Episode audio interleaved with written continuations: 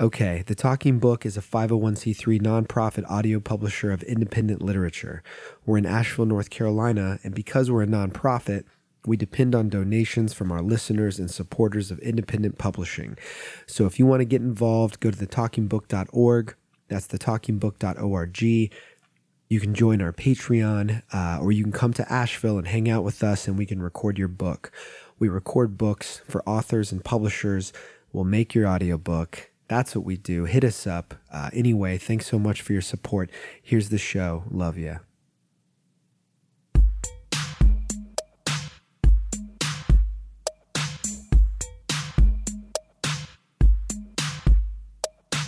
Welcome back to the Talking Book Podcast. My name is Chris Hartram. I am here in Asheville, North Carolina at the Talking Book, which is an audiobook recording studio and a nonprofit, and you can record your book, make an audiobook.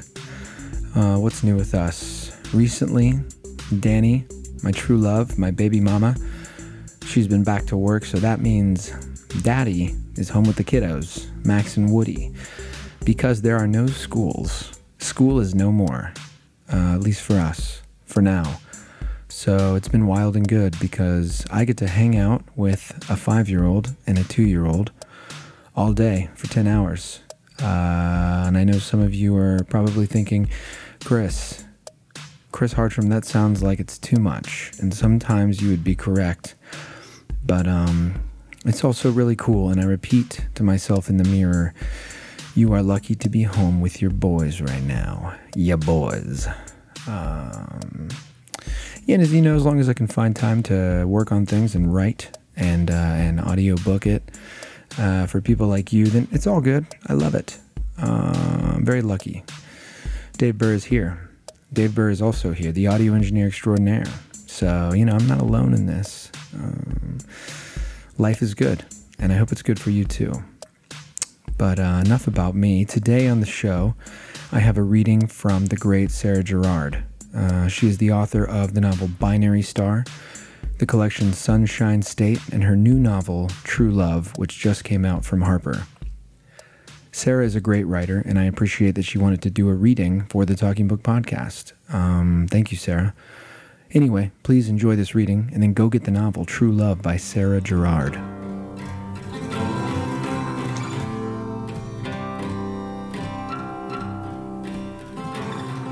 Hi, this is Sarah Gerard. I'm going to be reading from True Love, beginning at the top of Chapter 2. I began cutting myself and sneaking pills in middle school, resentful, bored, and unsupervised. I suspected my feelings were more intense than other people's. My parents were preoccupied with their mutual hatred of each other, inspired by the acrimonious divorce and my mother's new residence in a trailer park in Lutz. She has since moved to a nudist colony in Kissimmee to live with her polycule. I moved to New York for college. I stole Adderall from my sweet mate. I fucked her boyfriend on a weekly basis. I fucked people without condoms. I especially liked men who already had girlfriends. The hope was always that they'd leave their girlfriends for me. For them to leave their girlfriends would have been the ultimate victory, proof of my irresistibility, but they never did.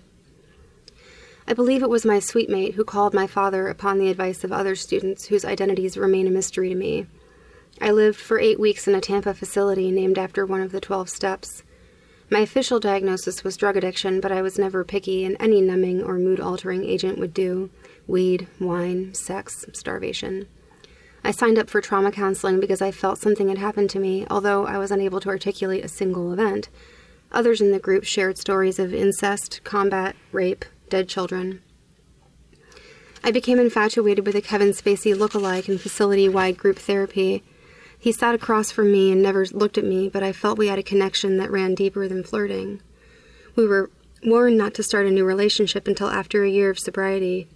I never said more than 2 words to him, but I continued masturbating to his memory until he called me one morning a month after I'd left. I'd never given him my number. Hearing his voice, I remembered that he had a family. He had stolen his daughter's Girl Scout money for meth. He'd hired prostitutes on business trips to Thailand. It's swarming season, and my building is infested with termites. I awake to their wings beating against my cheekbones. I gather some into a plastic lunch bag to bring to my landlord, who has insisted she needs to see a living sample. My duplex neighbor composts in a plastic trash can 5 feet from my back door. I drag the can in front of their sun porch screen and ride my bicycle to the hypnotist's office. My mother disappeared and my father was always working, I tell her. I've been seeing the hypnotist on a sliding scale for the last month because I have a deep intuition that something is wrong with me, somehow related to my unnameable trauma, and hypnosis seems compatible with my daily wake and bake habit. She's white in her late 40s, with dreadlocks and carved wooden gauges weighing down her ears. The henna on her hands looks like Spanish moss, and her office is plush with amber lighting, Palo Santo, and embroidered pillows. She told me in our first session that after 10 years of working with children in foster care and 5 years in disaster relief, this is the field where she feels she can make the most difference. I wish I could offer it for free, she said. I'd have a babysitter 3 or 4 nights a week, and it was always some teenager who would invite her boyfriend over, I say. I'd call boys in my class who didn't want to talk to me, who would hear my voice on the phone and hang up. Sometimes there were friends, but everyone eventually leaves me. When I moved back to Florida, none of my college friends even called me. After rehab, I attended NA for 2 weeks, then hooked up with a crust punk I met smoking outside after a meeting one night. The topic had been loneliness. I was gazing at a light fixture where moth after moth incinerated itself. "I'm an only child, too," he said to me, bumming a cigarette. Though drawing him closer into my emotional sphere seemed risky at that critical stage in my sobriety, I couldn't bring myself to prefer being alone after that. I couldn't find it in me to reject him when he'd shown me such kindness as to ask me for a lighter. I moved him in with me. He began smoking crack again, but I couldn't kick him out because then he'd be homeless. This went on for weeks until I met Seth riding my bicycle home from the pizza shack. He was 2 blocks from my apartment, unloading bags from the back of the gallery's pickup. I recognized him as a moody artist from my high school. He invited me upstairs to drink tea, and a week later we fucked on his mite-crawling rag rugs. I continued fucking him for another month until I worked up the nerve to dump Mission. Mission skipped town to go train hopping again. Seth has never let me forget this series of events even 2 years later. Whenever he can, he subtly alludes to the way I live my life. "Seth doesn't trust me," I tell the hypnotist. "It's his Lutheran upbringing and his parents' divorce, and then, of course, his dad died, hit by a Mack truck. I think he blames his mother on some level, and by extension, all women. I don't know how to leave him, or if I should, or how I even could, or how I can fix things between us. He's moving to New York with me, which seems to suggest he loves me." "You love him," she says. "Yes. Love is a trance." "Is that a song?" A trance is an inwardly directed, selectively focused attention. It's a story in which you become so absorbed you can't see anything else. She opens a drawer to her left and removes a smudge stick. She lights it and waves it back and forth until the smell of sage fills the room. "Pretend you're alone," she says. She's obscured behind a curtain of smoke. "They're orchids," Seth told me that first day upstairs. He was reading my mind, brewing tea in a thick jar. He set a timer on the kitchen counter in a beam of late afternoon light. The room was dense with tendrils of hanging flowers which I'd been admiring. They're not always the most beautiful, but they have bilateral symmetry, so when they bloom, they look like human faces. They watch you. He kept his eyes downcast, then looked directly into mine. He was taller than me by almost a foot, so I tilted my chin up to him. His cotton shirt was worn through, nearly transparent. "Do you smoke weed?" he said, inviting me to sit on the rug while he sketched. He passed the joint down to me. Chrysanthemums bloomed in the golden water of my jar. The sound of him enchanted me. His confidence convinced me he was wise. "What is art, Nina?" he asked me. "I still am not sure. What facilities does it command? Which aspects of our humanity, of ourselves? It may be easy to talk about, but it's hard to accept. What do I want out of it? Where do I want to go with it?" He turned on a lecture by Alan Watts and talked alongside or over it for my benefit, filling in the details for my full understanding. The topic, coincidentally, was how to attract your soulmate. "On the deepest level, a person on the whole can get in the way of his own existence," Watts said. I found myself telling Seth about the novel I was writing.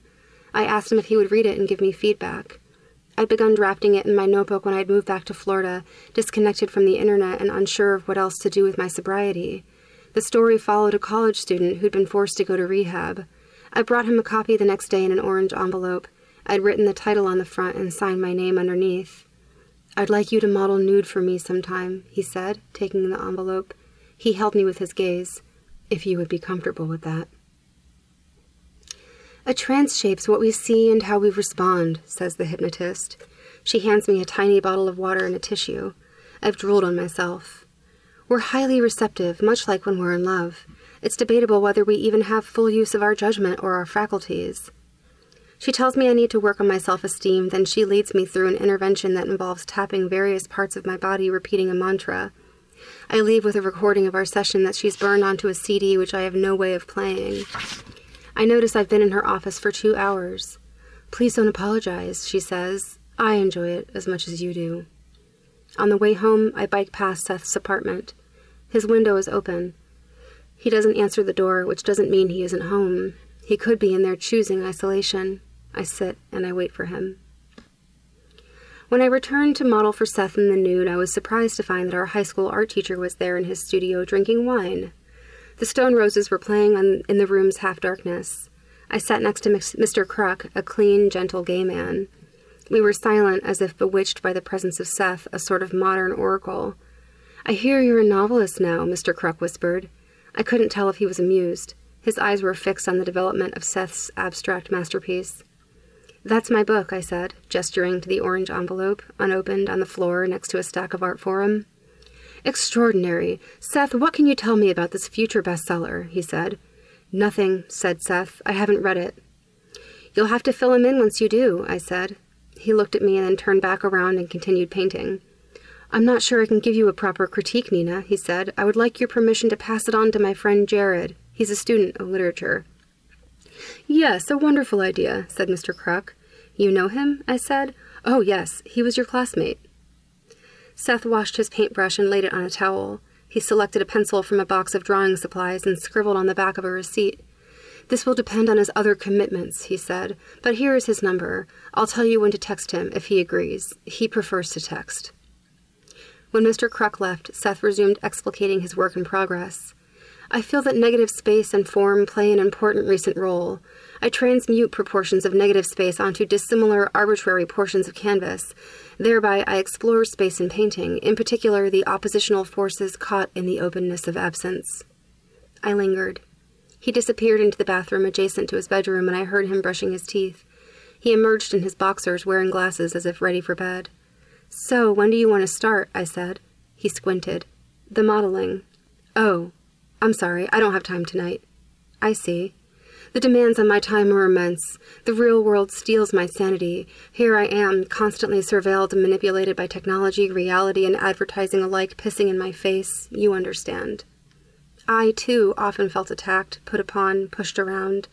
I couldn't help but feel as if only I could love Seth enough for him to be fully open, and that only he could lend me the recognition I so needed. Falling in love with Seth was a way of falling in love with myself. I wait for an hour for him to return or emerge, then I leave, wondering if he's watching me through the window. I once waited 4 hours at a bar where he'd told me to meet him before deciding he'd stood me up. He'd forgotten. Agreements mean nothing to him. If he actually moves to New York with me, I'm convinced it will be an accident. He doesn't answer his phone if he's working. He won't respond to texts. Days will go by and I will hear nothing from him. "I'm not married to my call log," he tells me.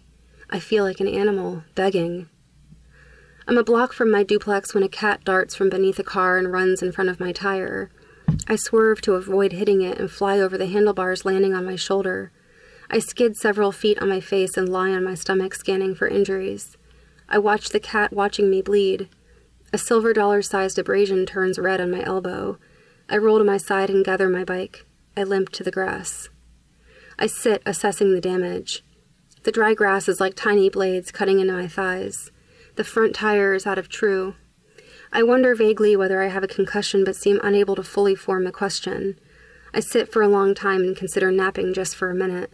The block is family houses. Someone will see me if I die. The cat approaches and rubs against me. I push it away. It rubs me again and catches my bleeding arm with its tail. The pain starts me awake and I push the cat harder, then look at it, suddenly sorry. It's skinny, flea-infested, its paws matted with tar. A creamsicle tabby. It looks like my childhood cat Skittles. Skittles died tragically of renal failure when I was 15. I've always blamed myself for failing to notice sooner that she was sick. I swear under my breath and decide I'm not going to cry. I resent Seth for failing to be here to help me. I peel myself from the ground and lean against the bike. The cat follows me for a block and then walks in front of my foot. I stop to avoid kicking her. I squat and look at her more closely. Her eyes are clear blue. I pick her up and carry her against my chest. Chapter 3. Soon after the aborted drawing session, Jared invited me to his home. I arrived in the early evening, chained my bike to his fence on the brick street, and proceeded up the paving stone walkway through a sandy garden of wilting bromeliads. The house was Spanish-style, eggshell-colored, with a screened-in side porch. An old bathtub filled with potting soil housed weeds. Jared answered the door shirtless. He wore a knee-length floral skirt. His hair was pulled into a bun, and a tattoo of Hokusai's Great Wave off Kanagawa covered his left shoulder. "Welcome, Nina," he said. "Come in." The entrance was partially lit by an antique floor lamp draped in red silk. I eyed the bookshelf and recognized many of the authors I'd read in my undergraduate gender studies and African American literature seminars. Through an open bedroom door, I could see a man with a Jew fro sleeping beside a skinny white woman covered in stick-and-poke tattoos. "So, you're a writer?" I said to Jared. "I am an artist. One of my media is text." "What are your other mediums?" "Media. Carpentry. You may have seen some of my work at Black Box." "Did you have a show?" "I made the benches." We proceeded past the open bedroom and onto the porch, where an old corduroy sofa shared space with a particle board coffee table, a grill, a dusty workbench, and several unopened cardboard boxes sagging under stale rainwater. It was carpeted pool table green. "Tell me about your writing," Jared said. He opened a cigar box on the coffee table. It held 4 Swisher Sweets, a sandwich bag of dry shake, an X-Acto knife, and a lighter. I sat on the couch. "What do you want to know?" "Whatever you see fit to tell me." "Well, the book is loosely based on my life." I had wondered. "But I mean, it's fiction. What's true and what's not? None of it is technically true." He rolled the blunt silently as I watched. He licked it, dragged the thumb lengthwise down the paper, spun it, then stuck the whole of it in his mouth and pulled it out again. "I look forward to talking with you about your novel," he said. "First, I need to pass some items along to a friend who has just arrived." A black beetle pulled into the driveway. A petite Latina climbed out of it. She wore pin-up shoes, black and white polka-dotted shorts, and a lime halter top. She teetered up the walkway and across the yard. "Hang on, Claudette, let me get them," said Jared. "Excuse me for a moment," he said to me. "No problem." The woman opened the screen door and held her hand out for me to shake it. There was something hostile in the gesture. "How do you know Jared?" she said. "Seth introduced us." "Why?" "I'm a writer," I said for the first time. "Jared is reading my novel." She looked at Jared. He was just returning with a shopping bag of women's lingerie, which he handed to her. "No, Claudette," he said to her, reading her face. "She's sleeping with Seth." "We should hang out sometime," she smiled. She seemed to be saying this for Jared more than me. I listened as she segued into a story about a love triangle at the coffee shop where, I gathered, she and Jared both worked. The full version involved a lot of characters, some of whom were as yet unidentified. Jared sensed that I was waiting and lit the blunt. He passed it to me on the couch. I passed it back to him. With the blunt, we were passing back and forth the understanding that Claudette was intruding on a conversation that was only just beginning. He took out his phone and nodded to show her that he was listening. He began to move his thumbs across the screen. Claudette continued. She was speculating about the possibility of the coffee shop's management disapproving of staff affairs, whether it was possible the owner would fire someone. She didn't seem to care that Jared was openly talking to someone else while she was talking to him. I took my phone out of my purse and texted Seth a heart emoji. I kept my hand on top of the phone afterward in case he responded. It vibrated. This is Jared, by the way. "Nina, your ideas are good, but you let them stew too much upstairs without getting out and getting examined. Many of your sentences are long and awkward. Your metaphors are frequently mixed and lose potency as a result. Your voice is good, but gets muddled and lost when you reach for big ideas. You rely too much on staid literary mechanisms that no longer have currency. You have a tendency to tell instead of showing. Unresolved plot holes and inconsistencies riddle the storyline, though you do some skilled foreshadowing. The story attempts to be at once gritty realism and patent romanticism, but ends up being effectively neither, while its overblown descriptions of good and evil give it a moralizing tone. This story feels raw, like it hasn't gone through a drafting process yet. You seem not to be able to see the forest for the trees, and there are some lovely trees, but they just don't make a forest. You obviously have a good grasp of language, but you need to work on some of the basic nuts and bolts of storytelling before attempting to build anything as grand as you're doing. Otherwise, its structural integrity cannot hold up even a well-wrought facade. Things you can work on include making your world logically consistent, making sure all things, actions, places, and names have both context and causation, getting rid of unnecessary verbiage, especially words whose duty is being done by other words, working to eliminate cliches and overused literary mechanisms, and using the right word instead of several close approximations all lumped together. I closed my phone and returned it to my purse. I stared at the arm of the sofa while Claudette finished her story. It took her 10 or 15 minutes. I sank into my body. I felt at once far away and painfully present. I considered the attractiveness of vanishing. I would leave Jared's porch, walk to the water, and continue walking until I was submerged. Claudette reminded Jared about dinner at her mother's house tomorrow. "I love you," she said. "You too, kid," he said. They kissed. "Bye, Nina," she said, as if we were friends. He watched her drive away, but remained looking out at the darkening street after her car turned the corner, as if deep in thought. "Sorry about that," he said. "That's okay. Did you have any questions for me?" "Not really." He seemed offended. "I read your novel. I am the only one who's read it aside from you. There's nothing you want to know? You've given me a lot to think about." "I see." He lit the blunt, which was now a wet roach. He burned his fingers and reached inside the wooden box for a clip. He held the metal end of it and passed it to me. "I guess I have one question," I said. "What do you write?" "Everything is writing," he said. "At the moment, I'm working on my Bumble profile."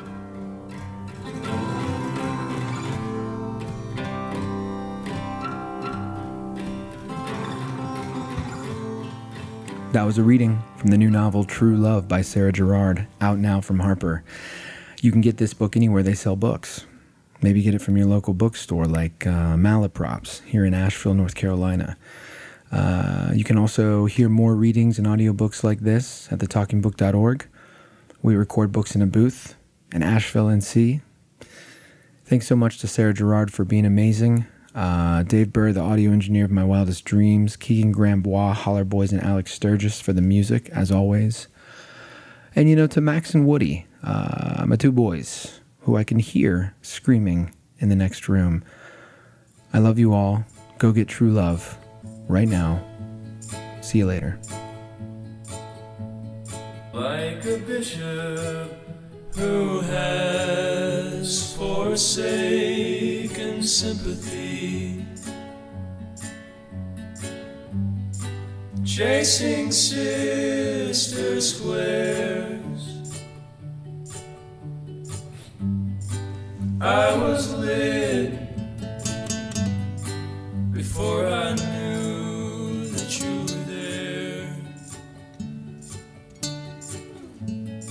like an angel who has forsaken certainty, sleeping in the square, I was lit.